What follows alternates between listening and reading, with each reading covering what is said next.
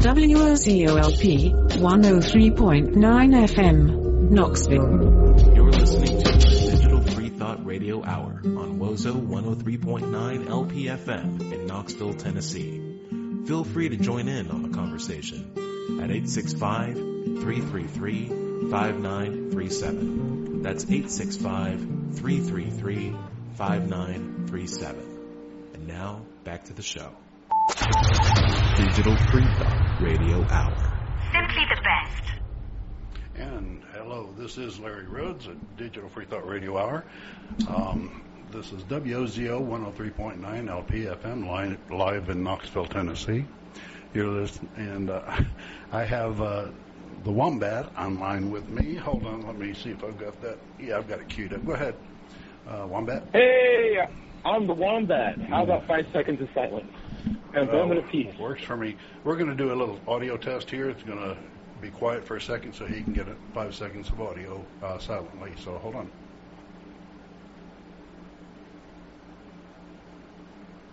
Perfect. And there we Let's go. Let's get the show on the road. Okay, we're uh, running the air conditioner in here. Hopefully it won't be too much of a problem. I'm trying to turn the mics down so it won't be so, so sensitive to it.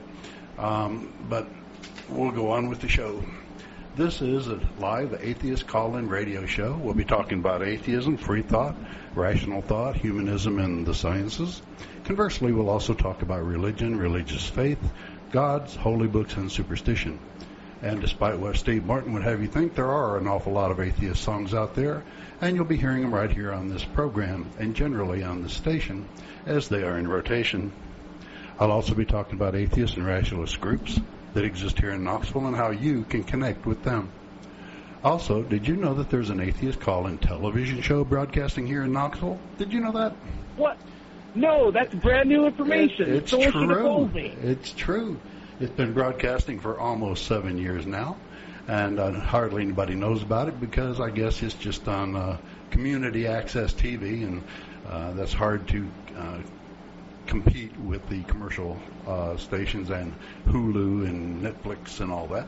But no sure one knows about it. Right. No one knows about it because we're just that ahead of the times. It's That's just, it. It's That's the it. perfect time to get in on the cool trends that uh-huh. are happening. Right.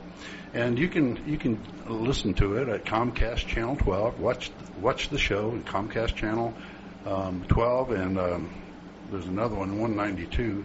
I can't remember. Yeah, there it is, Charter, one ninety-two, every Tuesday at five o'clock.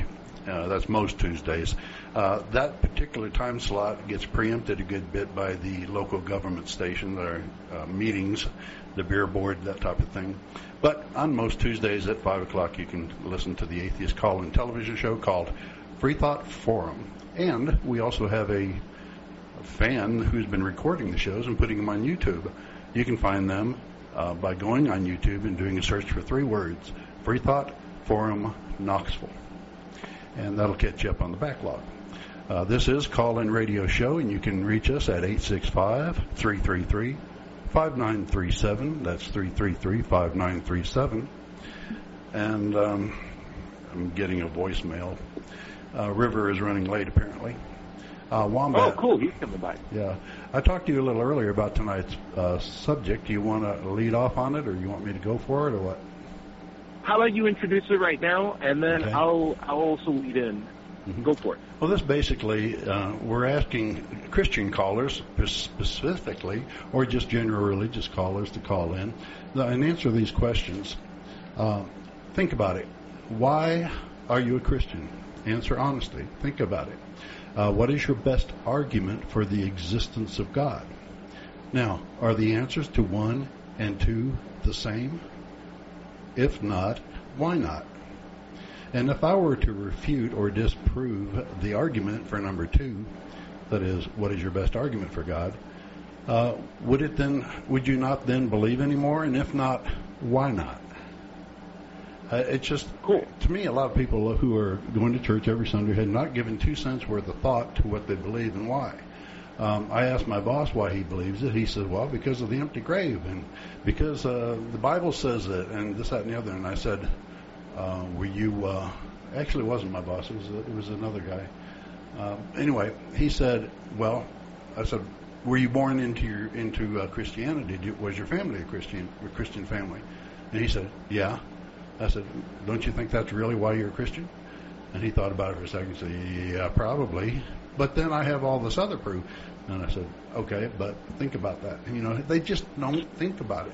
It's like, why is a Muslim a Muslim? Why is a Hindu a Hindu? ninety-nine point nine percent of the time it's because they were born into the family that told them that all of that stuff is true. And generation sure. after generation just follows right on through without questioning. One of the things I like sure. to put on our, our A S K Let cards me. is uh, science has answer, I mean, questions that may never be answered. But religion has answers that may never be questioned. And that's what we're trying to get uh, the audience to do, is just question those a little bit, the, the pat answers of the religion. I'm sorry, go so ahead. So if I can summarize if I can summarize what is your questioning then, mm-hmm. you're basically asking uh, for Christians, uh, why are you a Christian? And then they give an answer. And then uh-huh. most of the time it will lead to why they believe in a God. And then you'll ask them, what's your best proof for being a God? And the setup is, or at least the strategy on your part, or uh, the, behind the, the, the question that you're providing is, that if they give a different reasoning for why they believe in a God or, versus what's the best proof of the God, if those two questions are different, then ask them why it's different, and you're giving them an opportunity for, or to ruminate over why their best proof of God is also different from the reason why they believe in that right, God. Right, and it, it's something because normally they should be the same thing. Right. So true. And ruminate is the, the whole reason why we're bringing this up in the first place. We want them to get them. We want to get them to think a little bit. Uh, just go through it, and also at the same time think about why other people are the religions that they are. Uh, they, of course, will say that it's because that uh, Muhammad, you know, uh, was the prophet who told everybody the correct information, and the Hindus will talk about their gods and their prophets. Uh, it just it has to come to a, a, a head sometime when you we actually think, no, it's really because they were just born into it, that they haven't, I think it's haven't good, given it much thought. I think it's a good question to ask, maybe in the process of a different kind of approach. I wouldn't ask that as my first question when trying to talk to new people about why they believe in a God, only in the sense that it assumes that they're not going to give me a personal revelation. And and the reason why I bring this up is I'm, I'm following this Facebook group. It's called Street Epistemology. Uh-huh. What it is is a group of people who are learning how to better approach people so that they don't get defensive when talking about religion most of the time. And you start it from a very friendly manner. You approach them, and you and you basically give them the proposition of, hey, you can talk to me about, Let's let's have a brief discussion about anything you really want, or particularly a belief. That's kind of fun. uh-huh. But you leave the door open if they want to talk about religion or not talk about religion. And when they accept the talk about religion, then you're free to talk about, like, you know, why do you think about it? Basically, you're employing a Socratic method to get them into questioning what's their best mechanic or both the best proof for believing in God. And if possible, why is it different? That belief that they have in God, different from their best argument for why that God exists. Right, right. And at best, what you're trying to do is just instill some level of doubt if they express that they have one hundred percent confidence that that God exists. Because generally, you never want to be one hundred percent confident in anything. Even if you're one hundred percent confident that that God does not exist, you want to question that. You want to have room for doubt so that somewhere the question is non-zero or non one hundred. You want to be somewhere in the middle because there's value in doubt, there's value in questioning, there and there's are. value in skepticism. Yes, definitely. The only thing that I've ever found that I, I could agree with one hundred percent is um, uh, who was it said, I think therefore I am? That's a good one. I like that. That was Who was that? Uh, Descartes. Descartes, right. René Descartes. He, yep. he, he started with a very solid platform and then made some very illogical leaps from there. He, a lot of people say he got that right, but nothing else. But I do agree that, uh, you know, I'm a thinking being, therefore I do exist in some format or another. And if I think that reality is about as real as you can get, but I, I'm only really going at it as a pragmatist because I have to deal with the reality that I'm presented with.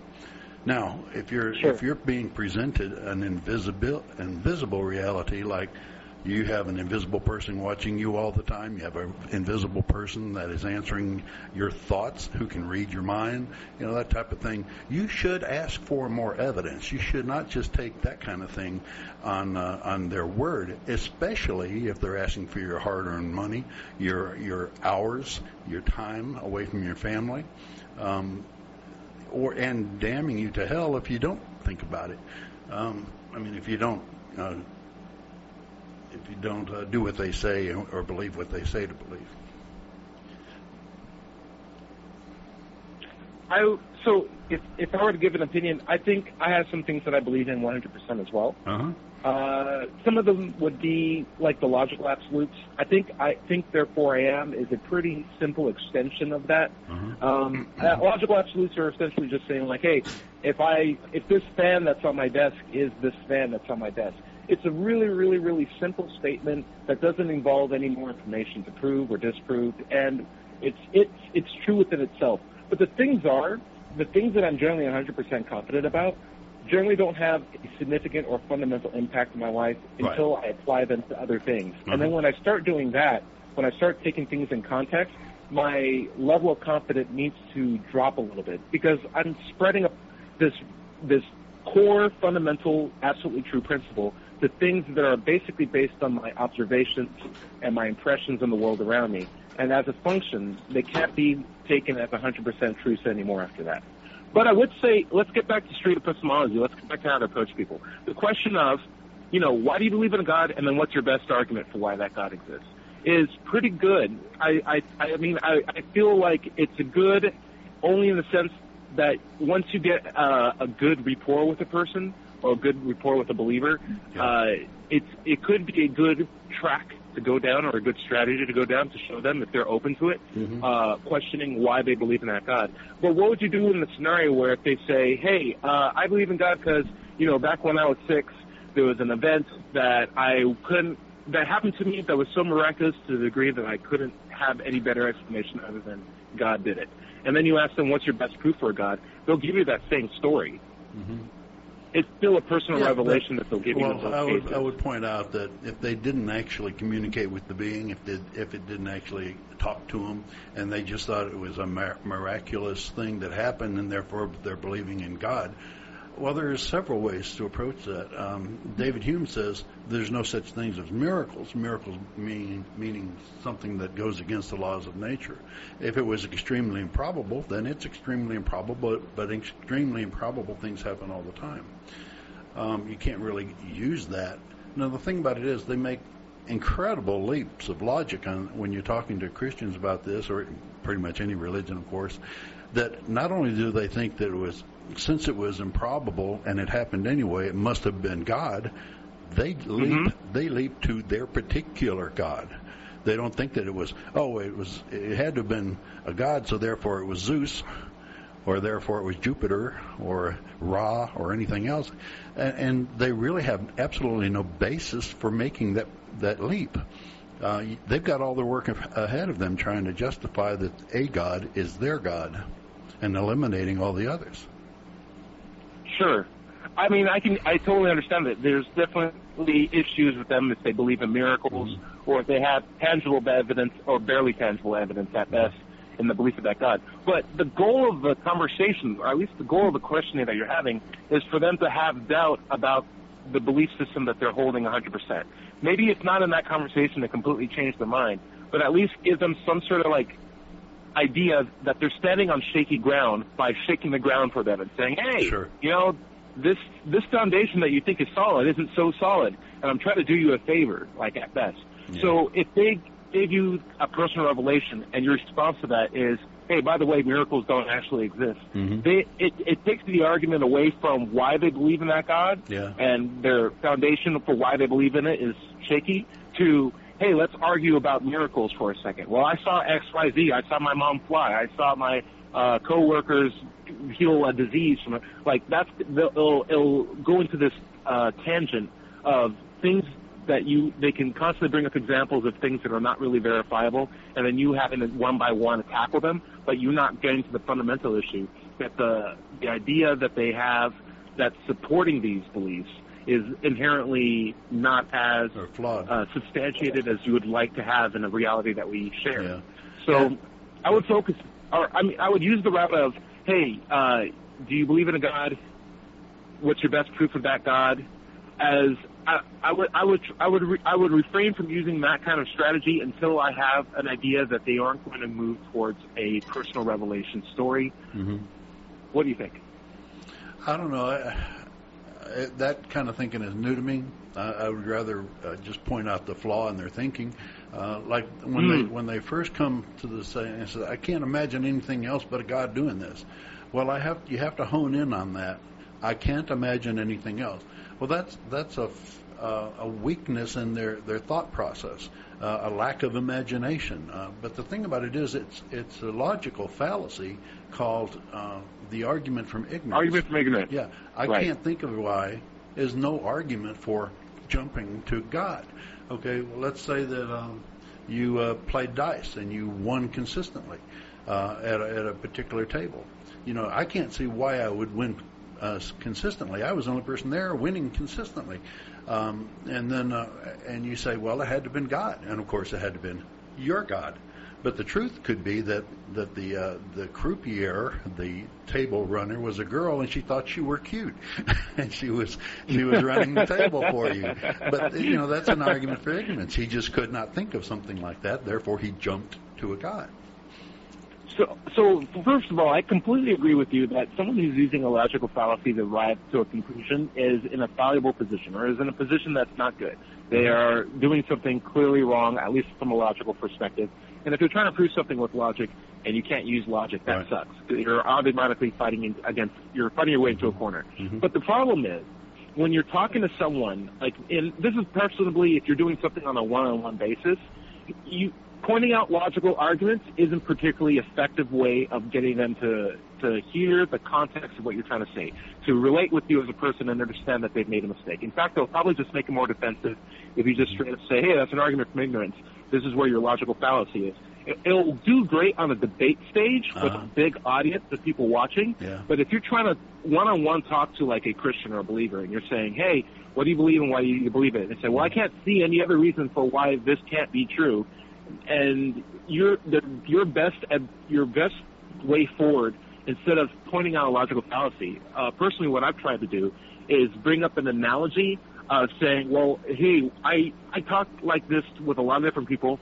I recently had a conversation with some person who was a Hindu who believed in Vishnu, and I asked him, hey, I don't understand how you can substantiate, you know, any of these things that you're saying by saying your god Vishnu did it. And he says, well, I don't see any other reason for why Vishnu, or, or other than Vishnu did it. Yeah. And now you're telling me I don't see any other reason why, unless if it's Jesus. And I'm just asking as a third party who's just like watching both of you guys, while that person who believes in Vishnu has every right, and I think we agree that he can worship whoever god he wants, I can't find a difference between you saying I can't see any other reason that Jesus did it or him saying I can't see any other reason than Vishnu did it. What could you say to him that I couldn't say right back to you?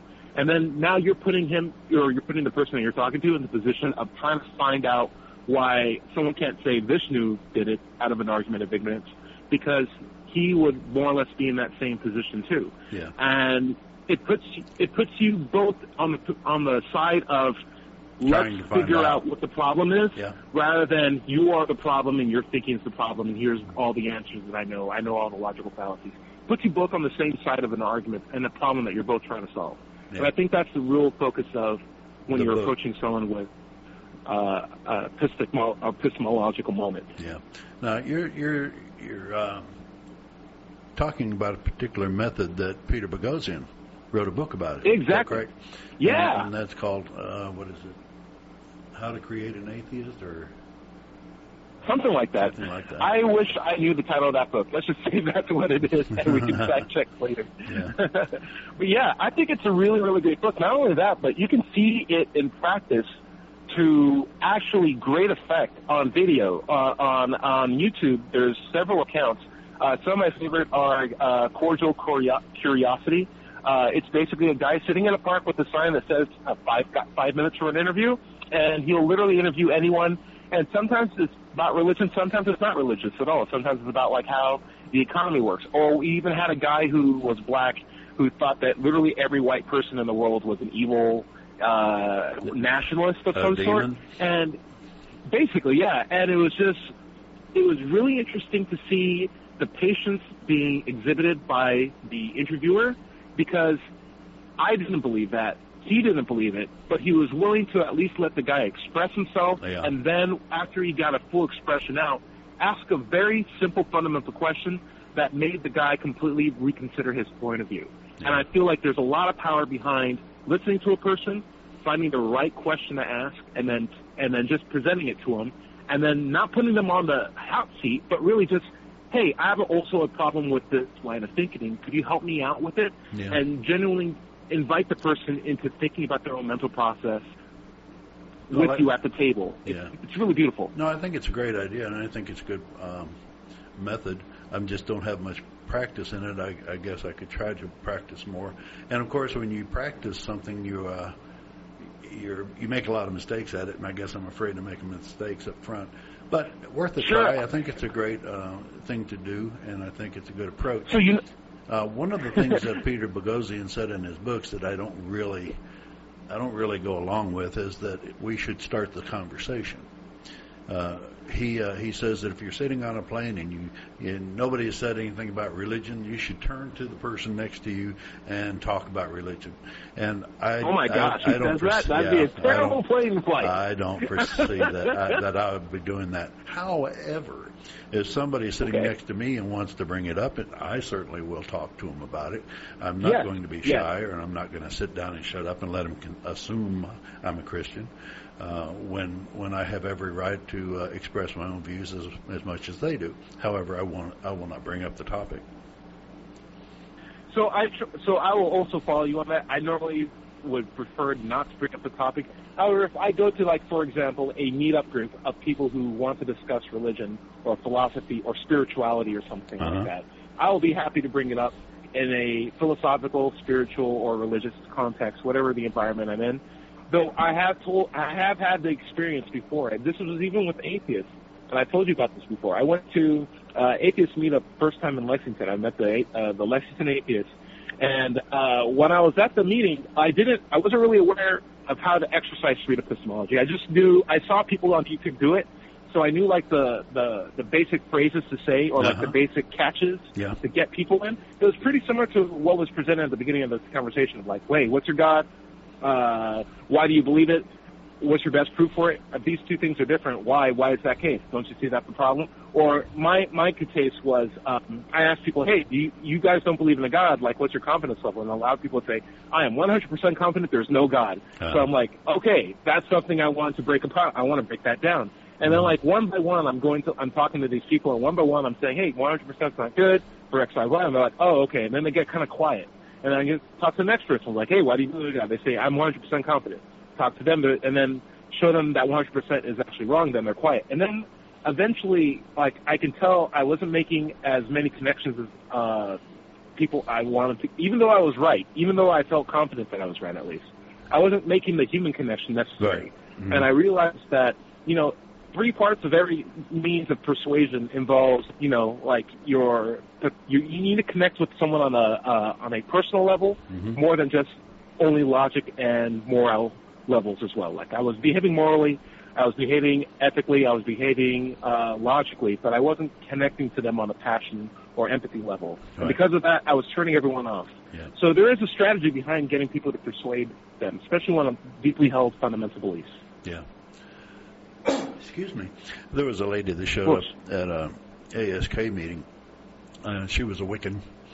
And we don't, okay. we don't get many Wiccans. Uh, we get a lot more evangelicals and, and Baptist preachers, whatever. They want to show up and, and convert the atheists.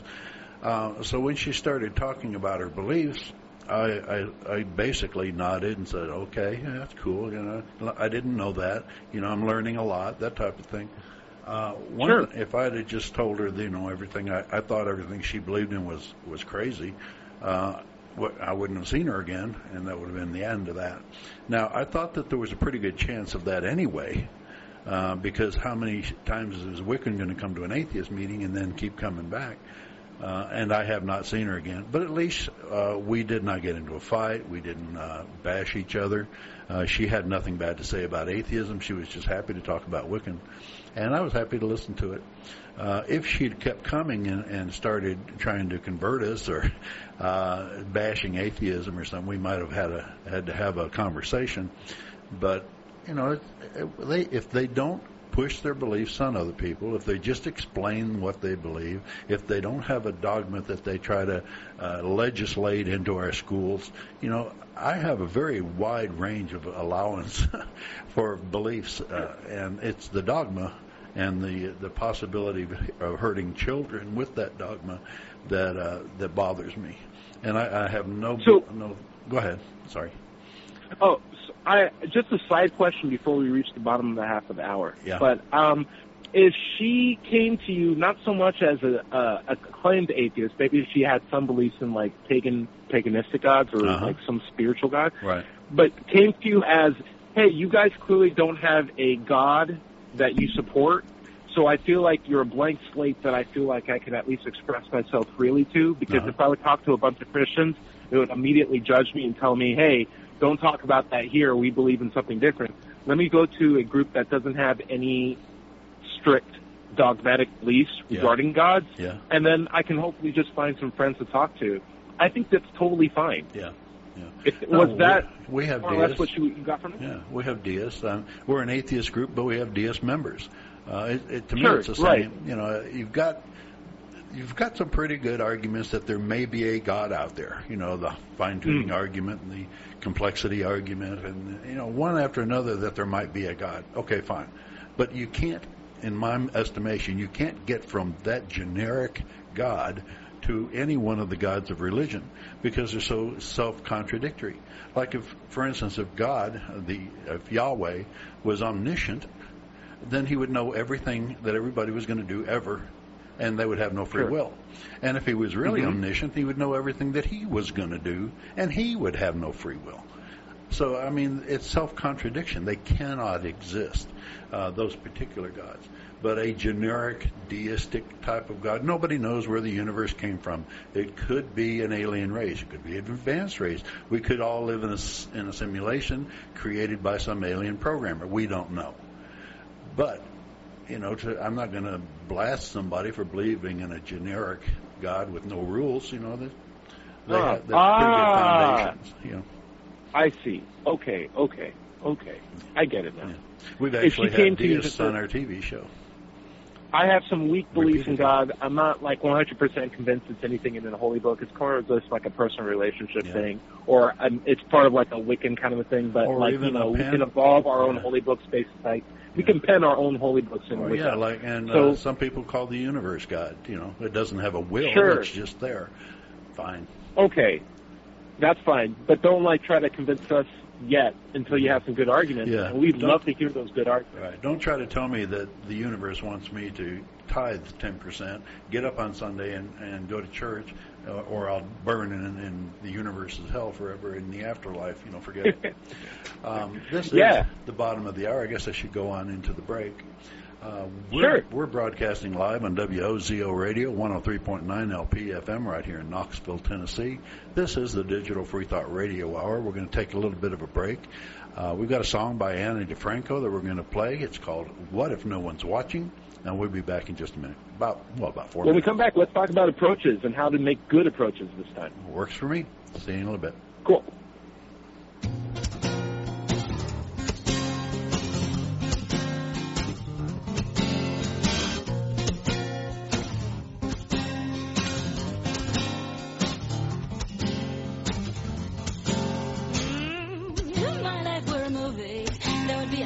Then the camera would pan away, but the sky is just a little sister, tagging along behind the buildings, trying to imitate their gram. Little boys are breaking bottles against the sidewalk, the big boys do. Girls are hanging out at the candy store, pumping quarters into the phones. They don't want to go home. And I think, what? What if no one's watching? What if when we're dead, we are just dead? What if God ain't looking down? What if he's looking up instead? cigarette and a smoke would curl around my face, and everything I knew would be interesting. I'd play the good guy in every scene, but I always feel I have to take a stand, and there's always someone on hand to hate me for standing there. I mean, I always feel I have to open my mouth, and every time I do, I offend someone somewhere. But what, what if no one's watching? What if when we're dead, we are just dead? I mean, what, what if there's no time to lose? What if there's things we gotta do, things that need to be said?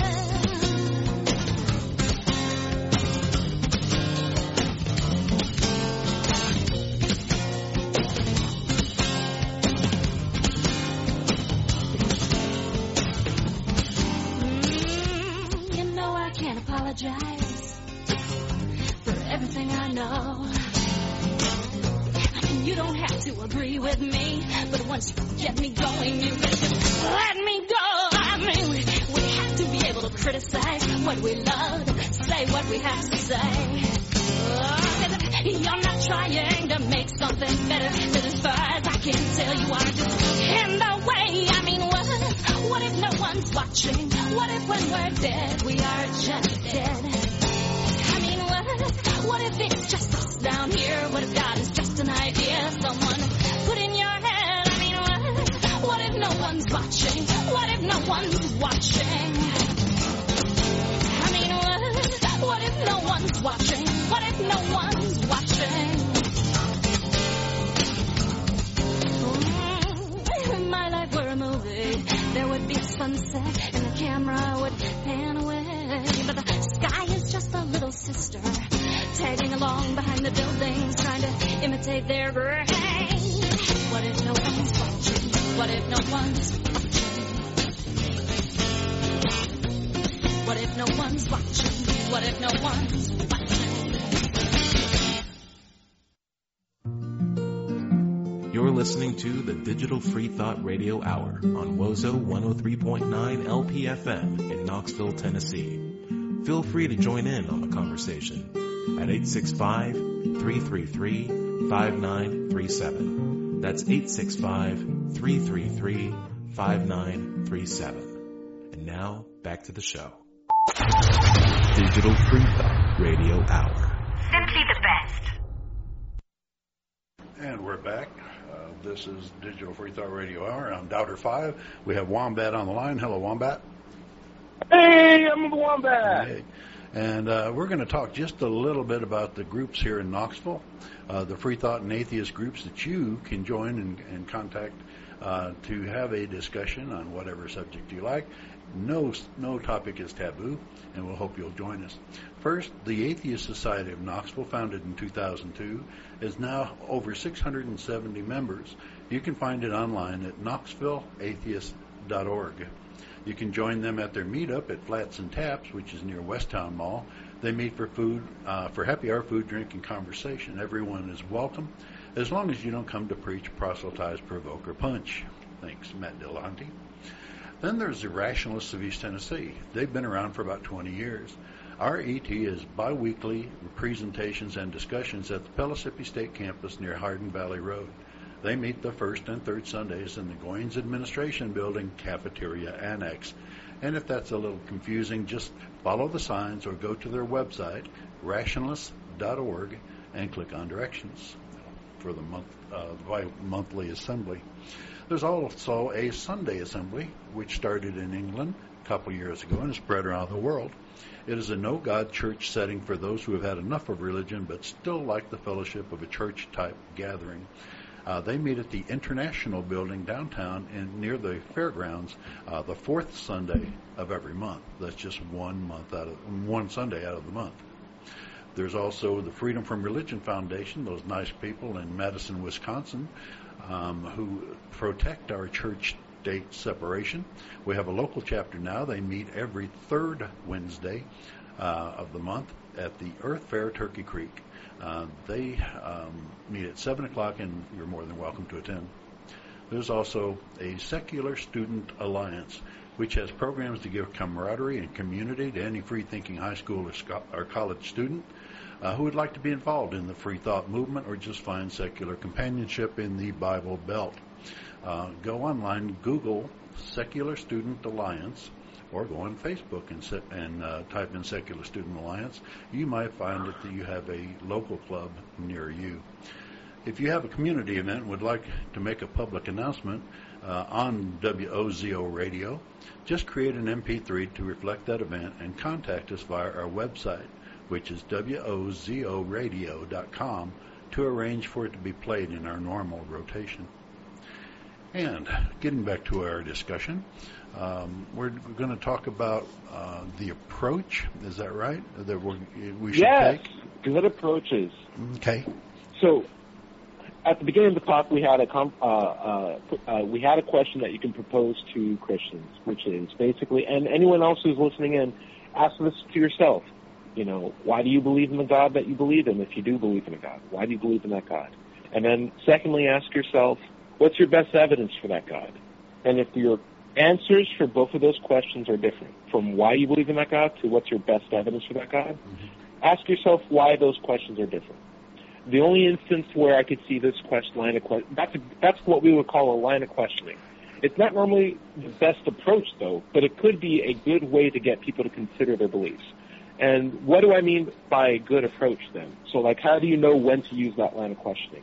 So, Uh, the best way to know how to do that is get that information or get a feel of the person you're interviewing after you approach them, establish some sort of rapport, and then show a genuine interest in their thinking. Um, I, I wouldn't normally start with like two questions and then like a, a catch question.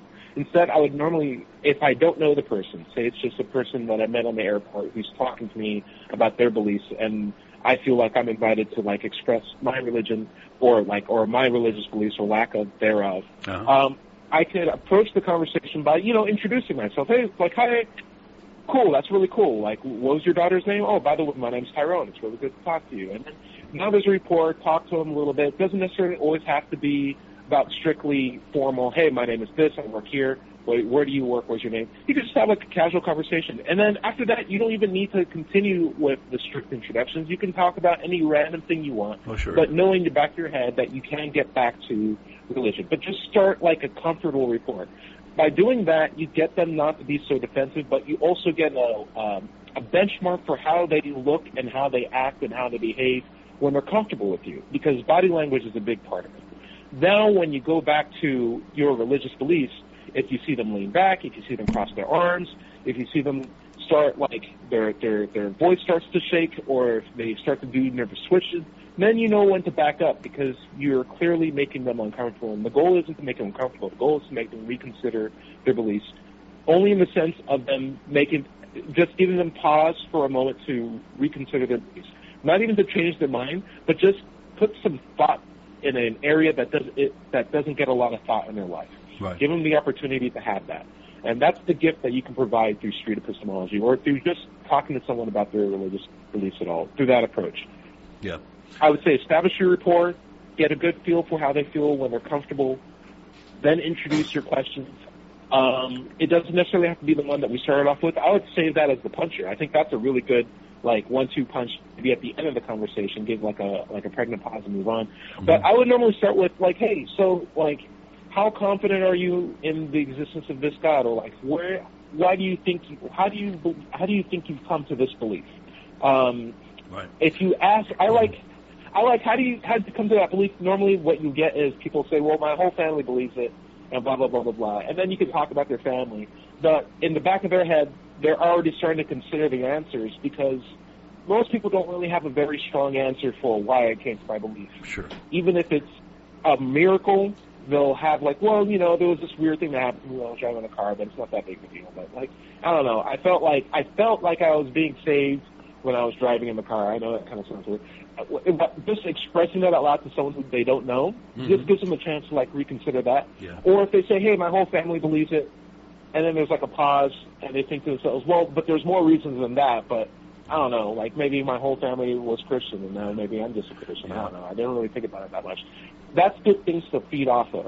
Yeah. And it starts to just inspire a good rapport where you genuinely care about what their storyline is and how they got there. Mm-hmm. And then if you feel like they're not the kind of person that leads or leans on personal revelation as part of why they believe, or like a very personal story that can serve as an answer for a lot of things, especially for why they believe in that God as well as the best proof for that God, then you can throw out that question. Like, so why do you believe in this God? Can you give me examples? Mm-hmm. And then I'll ask them later on, like, so what's your best evidence for, like, this God existing? And if they give a different answer from there, then follow up with the third questions. Like, yeah. well, why are those two asked questions different? Because you would think your best evidence would be the reason why you believe in God, right? right. And then if if they genuinely do care about why, if their beliefs are true, and you can establish that question ahead of time. Do you care if your beliefs are true? If they answer yes to that, give them time to consider why those questions are different. Don't just, like, force them into a, uh, a corner where it shows that their beliefs are wrong. Don't try to point out a flaw in their thinking. Just give them a chance to, like, arrive to their own conclusion. And then whatever conclusion they give you, you can go from there. And it doesn't have to be a long conversation. It can even end there, because at that point, they're going to be thinking about the conversation you had with them for days afterwards. I can almost guarantee it. You put a pebble in their shoe, right. and they're going to constantly have that conversation. They'll remember you, they'll remember the responses you'll give, and they may even wish for the opportunity to see you again just so they can refine their questioning or logic thinking. Right. That they if if they bother to think, and that's a problem. They will. Like, they like, will. Like, it's, uh, it's a I good was, procedure. I was looking for a place for our meetup group uh, to uh, gather at about ten years ago, and uh, I went into this particular bar, and I asked them, I said, uh, you know, we have a group that gets together every Tuesday. It's the Atheist Society of Knoxville. Um, would this be a good place for us to get together on Tuesday nights or whatever? He said, um, sure, I think it will be fine. Uh, we don't have a problem with that. And uh, he says, I believe in God. And I said, oh, okay. Why? He says, oh, well, um, he, and he said, I asked for a sign, and one day I got all kinds of sevens. I got sevens on my paycheck. I got sevens, you know, in emails. I got sevens in letters that I got. I got sevens all over the place, and, and you know, I knew that was God's sign. And I looked at him and I said, well, you can understand why I wouldn't consider that a good sign, being an atheist, you know, that a God exists. And he said, yeah. So I have to think that he may have thought about that conversation several times afterwards. Now, however, the, sure. the other side of that coin is uh, I was working on a, a, a bunch of videos, a, a series of videos back in uh, about ten years ago, I guess, about the same time. And uh, I had the audio ready, but I hadn't worked up the video to go with it, you know, slideshows and things. And I had it on a C D, and I'd, I'd known a friend that I'd meet for lunch occasionally at a buffet near my work. And I knew he was a Christian. He knew I was an atheist. And I took it to him. I said, here, here's a C D uh, of my audio that I'm going to put some video with. Uh, tell me what you think of it. And you know what he did? What did he do? I saw him about a month later at the at the thing. He says, oh, I got your D V D in the car, your C D in the car. I'll go get it. I said, okay. He came back with it, gave it to me. I said, what did you think of it? He says, oh, I didn't listen to it. I gave it to my preacher and asked him what I should think. Uh. I mean, he, he obviously did not want to think about it. And that's what we're trying well, to get our, our listeners to do today. Think about it just right, a little bit. A very, Consider your beliefs. It's Why a very uncomfortable thing to think about, though. Yeah. It's a very uncomfortable thing. So what you're trying to do is, at least in the approach, when you're talking to someone about their belief systems, try to get them to be as comfortable as possible, as comfortable as you possibly can, because you're going to get them to a point where they're not going to be comfortable. But you don't want to trigger that by just the conversation. What you want to, what you want them to be uncomfortable about is the idea that you're instilling in them that they can't get rid of by not talking to you, or by not listening to your D V D, or by walking away from the conversation, right. or by kicking you out of a meetup group. You want to have an idea in their head that it's going to stick with them, that they can't get rid of until they give it some serious thought. And that's mm-hmm. going to be uncomfortable for them. But you don't want the conversation to be uncomfortable. You're instill, you're doing exactly what I said in, in the sense of you're putting a, uh, a pebble in someone's shoe. Uh-huh. And what I mean by that is you're giving them something where they're, every step they take, every time they go somewhere, every time they stand up, any time they move, any position they, stay, they take, they're going to constantly feel the conversation that you had with them. And that's the reminder that you want to provide, but you don't want to be so obtrusive that, or offensive that you don't, they don't want to deal with you on a personal level. That they'll get I rid of the pebble. Why some, they'll get rid sure, of the pebble. I could. But they have to go through the motions of getting rid of the pebble. And if it's a good pebble, it'll be one of those ones where they have to, like, take it out with their fingers, feel the texture of it, yeah. and then ask themselves, like, oh, my gosh, what the hell did they put in my shoe? yeah. And then they're like, oh, I've got to get rid of this thing. But mm-hmm. through that process, that's the thought process you want them to have. And hopefully when they get their shoes back on, they're a bit better. Listen, I'll tell you this. If I go through a whole street of epistemology or epistemology session with a person, and they leave that conversation more confident in their God and more willing to get good evidence for the reasons why they believe in that God, mm-hmm. I'm totally fine. That's still yeah. a net win yeah. because all I'm trying to make them do or ask them to do is have skepticism of the beliefs and not go for the low-hanging fruit or the bad logic right. that exists to support their God. If mm-hmm. they can, if they say, listen, I believe in a God, I'm going to figure out why I believe in this God, and I'm going to get better reasons, and I'm going to come right. back to you. And maybe yeah. one day I'll convince you, and you'll be a Christian too. Or I'm totally for that answer. Yeah, and they won't let their preacher do their thinking for them. They'll actually think exactly. of it themselves. yeah. But some people are dogmatically closed to listening to other people, and that's just what reality you're going to have to face. True. Um, I would say this. I have had a conversation with a lady who I asked, hey, why do you believe in a God? She said, or why, where, what do you believe in and why do you believe it? And she basically said her whole family's been Christian, but she herself was gay. And she wanted to have a deeper relationship with this God because she doesn't feel like most people understand that her God, is to, who's the Christian God, is completely fine with gay people. It took her a while for her to realize that. And so I'm asking her just like, well, you know, like, tell me some reason, show me some reasons of, like, your best evidence for why this God exists. I think I asked her something along those lines. And she told me, like, hey, there was this time where I needed to get a car, and then after going to the second car place, she found a car she could buy, and there was a time where she needed a job, and then after applying for a week, she got a call, yeah. and she got a job. And after praying. And I, praying. Right. Right. After praying. So I told her honestly. Right. I told her honestly, you know, I ha- I've asked this question a lot to a lot of different people. I have a friend who's a Muslim, and I, um, I was saying to her, why do you believe in Allah? And she says, well, you know, there was a time where I needed a car, or her family did need a car. She got in a, a car wreck. She caused the wreck, actually. I shouldn't say that over the radio. She won't be listening, though. But she caused a car wreck, and uh, she needed to get a car, and after going to a couple places, she found a car that was an affordable range for her to get. And that was proof to her that Allah existed. And I asked the lady that I was talking to, who was gay, who was a great believer in uh, Jesus Christ, would that her story of her getting a car show more proof or convince you that Allah exists if she says she got a car because of Allah? And I think she said along the lines of, no, well, that doesn't count. Uh, I got better answers than that. Like, already in her head, she's already refuting what she said and is willing to give me a better excuse. Yeah. But that's the thought process. That, that's all you're trying to get. You're not trying to corner them into, like, this is wrong because of X, Y, Z. You're just trying to say, hey, don't you see this is a bad reason for having something that you think is really important to believe in? Or Right. Now, one thing that, that always gets me is uh, you'll talk about them and talk about that, talk about Muslims and, and them praying and, and getting what they want, and then the, the Christian will sometimes come back and say, well, they're worshiping God their way. You know, like it's all the same God. You know, it's just, you know, they're, they're kind of like touchy-feely. Uh, Sure. You know, they want everybody to get along no matter what their religion are. But then you turn around and ask them, you know, the next sentence you say, well, are they going to heaven? They say, no. Everybody yeah. goes to somebody yeah. else's hell. That's right. Uh, uh, some other religion's uh, hell, yeah.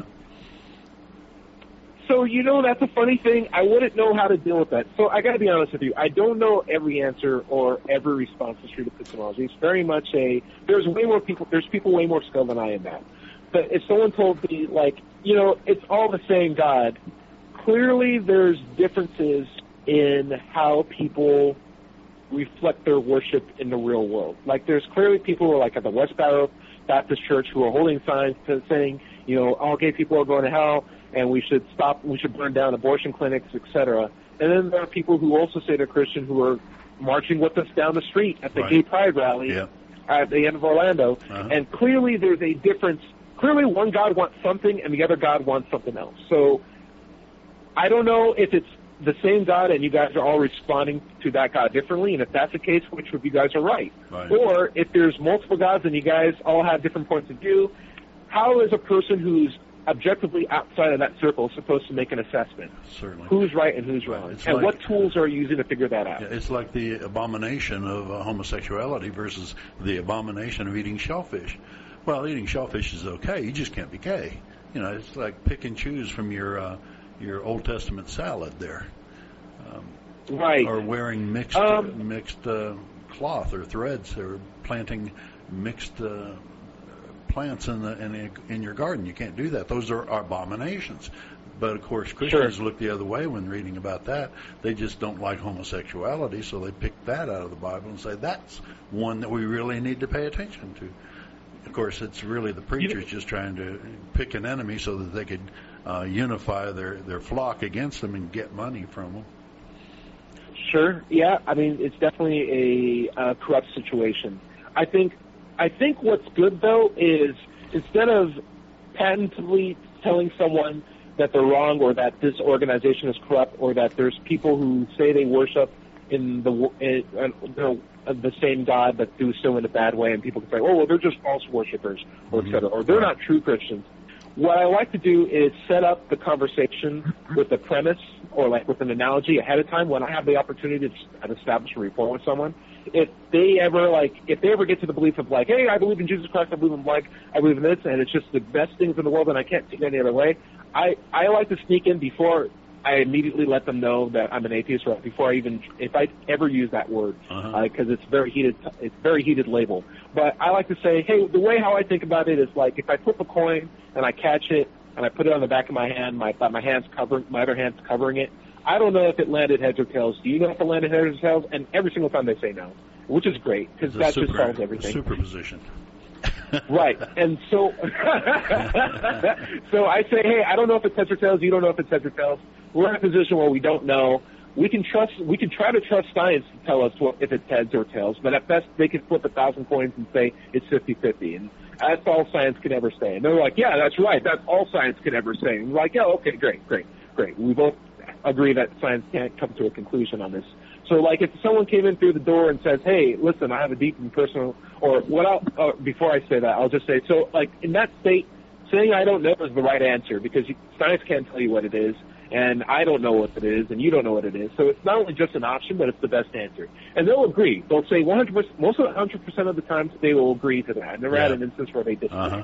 But then what I'll do is I'll take their excuse for why they believe in a God and say, for example, if they said they had a deep and personal relationship with God, I'll say, so I have this quarter, and neither of us know if it's, I don't, if it's heads or tails. We both agree that we don't know. But if some guy came in through the door and says, listen, I want to tell you I have a deep and personal relationship with coins that are heads up, and they've moved my life, and there's no way in the world this world, this tree outside can exist unless if that quarter is a heads up.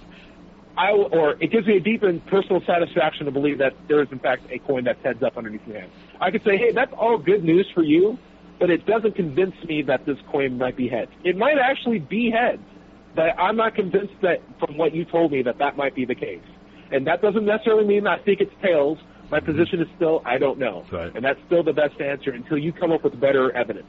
And then I'll tell that to them, and, like, most of the time they'll just be like, well, you know, or uh, yeah, personal experience. But it's a great, right, it's a great way of just diffusing a very, very deeply held conviction of why they think something's true by showing them your perspective in a way where they most of the time necessarily have to agree with you. Yeah, the, um, uh, the better example, I think, is that the the deeply held personal uh, personal held view that uh, the, their God is the right God is uh, the nine eleven uh, Muslim hijackers. I mean, how, how much more deeply held is that? Oh, my gosh. Is you there... always go for the throat, Outer Five. I do. You always go for the throat. I want them to stop and think, and sometimes you really just have to say stuff like that to get them to. You know. Sure, but just know your audience. That's all I'm saying. Like, you should know who you're talking to. I wouldn't throw that out to, like, a perfect stranger who haven't gotten a good gauge yet. Uh-huh. I would throw it out maybe to a good friend who is who's aware that I might say things like that. But or but not someone who has like a position of power over me, or someone I have to see on a regular basis, like at work or something yeah. like that. Okay. Uh, I'm going to change my name on the radio from Doubter Five to Sledgehammer. How's that? The Sledgehammer um, approach. So, yeah. I want to, I do want to make one point of clarity. A lot of people will use the word faith or their belief as a statement of their commitment to the religion or the culture, but not necessarily that they believe in that God. And what I mean by that is, you may be, for example, a Christian who says, "Hey, are you a Christian?" They'll say, "Yeah," but they don't mean I believe. I also believe in God and that snakes can talk and that Jesus rose from the dead three days later. They mean it more like, "Well, my family's Christian and I love my family, and I love the place where I was born and raised, and it's a really good community, and I, I think it's full of good people, and they're generally nice guys." Yeah. That's what they mean by that. Yeah. And you really want to be aware of where they're coming from before you start trying to uh, decipher their belief mechanism. And that's really what the approach is all about. That's why it's so important to approach someone before you give them a, a hard line of reasoning or hit them with a hammer. Uh-huh. You should really understand what they believe and why they believe it before you start to, like, dissect it or try to better understand it with them, I think is probably the best way of saying it. Mm, okay. I'll do my best. All right. So, uh, do we have good news? You know I love good news. Yeah, well, uh, I'd like to give a shout-out to Hemant Mehta. He's the friendly atheist. Uh, I don't know if you know him or not. Uh, he came to Knoxville today and gave a speech to the, or gave a talk to the uh, Rationalists of East Tennessee. It's their annual speaker event, and uh, he came, and it was a, a very good uh, gathering of people. We had um, munchies and stuff. Uh, it was uh, very good. He covered a lot of topics, but one of the things that he covered today was uh, why are young people leaving church? And uh, there was a a research council that went out and, and gathered information for the Christian community. And I wanted to read some of these uh, reasons out. Uh, maybe you can uh, comment on some of them. Uh, one, okay. That it was too ins- insular. In other words, they found that, that church, you know, They they say you shouldn't involve yourself in the outside world. You should be the church and be uh, the life of God and, and the life of Christ in the church, and don't really talk to people of the world and don't don't interact with them in the day-to-day life. And they the young people are, are, are bucking that. They're, they're, they don't like that. They want to be of the world. They want to be uh, part of the community, that was, uh, the larger community. Uh, some of them said it was that the church was too irrelevant. That it's no longer relevant to uh, twentieth century, twenty-first century uh, life, and they had to move out of it. Uh, to anti-science, they they are getting a science in school. They understand it. They have uh, good science teachers, and they go to church, and the church tells them the science isn't real, uh, it doesn't work, and they're saying, oh, okay, well maybe you don't work, and uh, they're leaving church for that reason. They're saying that the church is too sex negative. In other words, everything in sex has to be uh, no sex before marriage, no sex education, uh, do not touch yourself. Uh, all of this stuff is no, no, no, no, no. And these are young people growing up, and they they have these urges, and they know that if they don't act on them in some way, you know, it will they will be extremely frustrated, and they're trying to uh, find out why the church is so anti-sex. They say that it's too exclusive. They exclude, the church excludes too many people. Um, you know, their friends, their their uh, other people that they know, or uh, other religions are going. They tell them they're going to hell, et cetera, et cetera. And the one thing that you mention a lot is uh, doubt. They need to have doubt, yeah. But the church is too anti-doubt. You can't question. Right. You can't have doubt. And one thing that I heard outside of this talk was that it, there was too much hate, just general hate. I mean, they preach love, but then the, you get in there and they just preach hate, hate, hate against the outside group and the and the abominations that they say are against uh, God's word. And it's it's like hate from the time you get there until the time you leave. Uh, they're not actually preaching the, the love of Jesus, as they say. Anyway, I thought that was very interesting. If you wanted to learn more about Hemant Mehta, uh, do a search for The Friendly Atheist, or you can go to his website, which is friendly atheist dot com. Nice. Excuse me. That's a great piece of good news. Yeah. I like that. I really did. Oh, cool. Do you have some some good news? Uh, so, uh, more just a quick summary, I guess, of what I said. One minute. Go ahead. Okay, one minute. So basically, summary is, like, listen, everyone doesn't like talking about religion. I don't think anyone does, unless if they're asked. No one likes hearing something that's different from what they think, more or less. So in the approach, when you approach someone and to talk about your beliefs, just give a chance to understand where they're coming from. And also, if you're hearing our conversation, ask yourself some of the questions we talked about on the show. Uh, we'd like to hear back from you. Also, there's a uh, Street Epistemology Facebook group. Check that out, full of great people. And I'd like to have some of those guys who are listening to that show or us talk right now on that Facebook group call in. Um, I'm going to send the invites out, and I would love to hear about your experiences as well. All right. Okay. And for everybody out there, remember, everybody's going to somebody else's hell. Don't sweat it. And we'll see you next week. Bye. Yeah. Bye.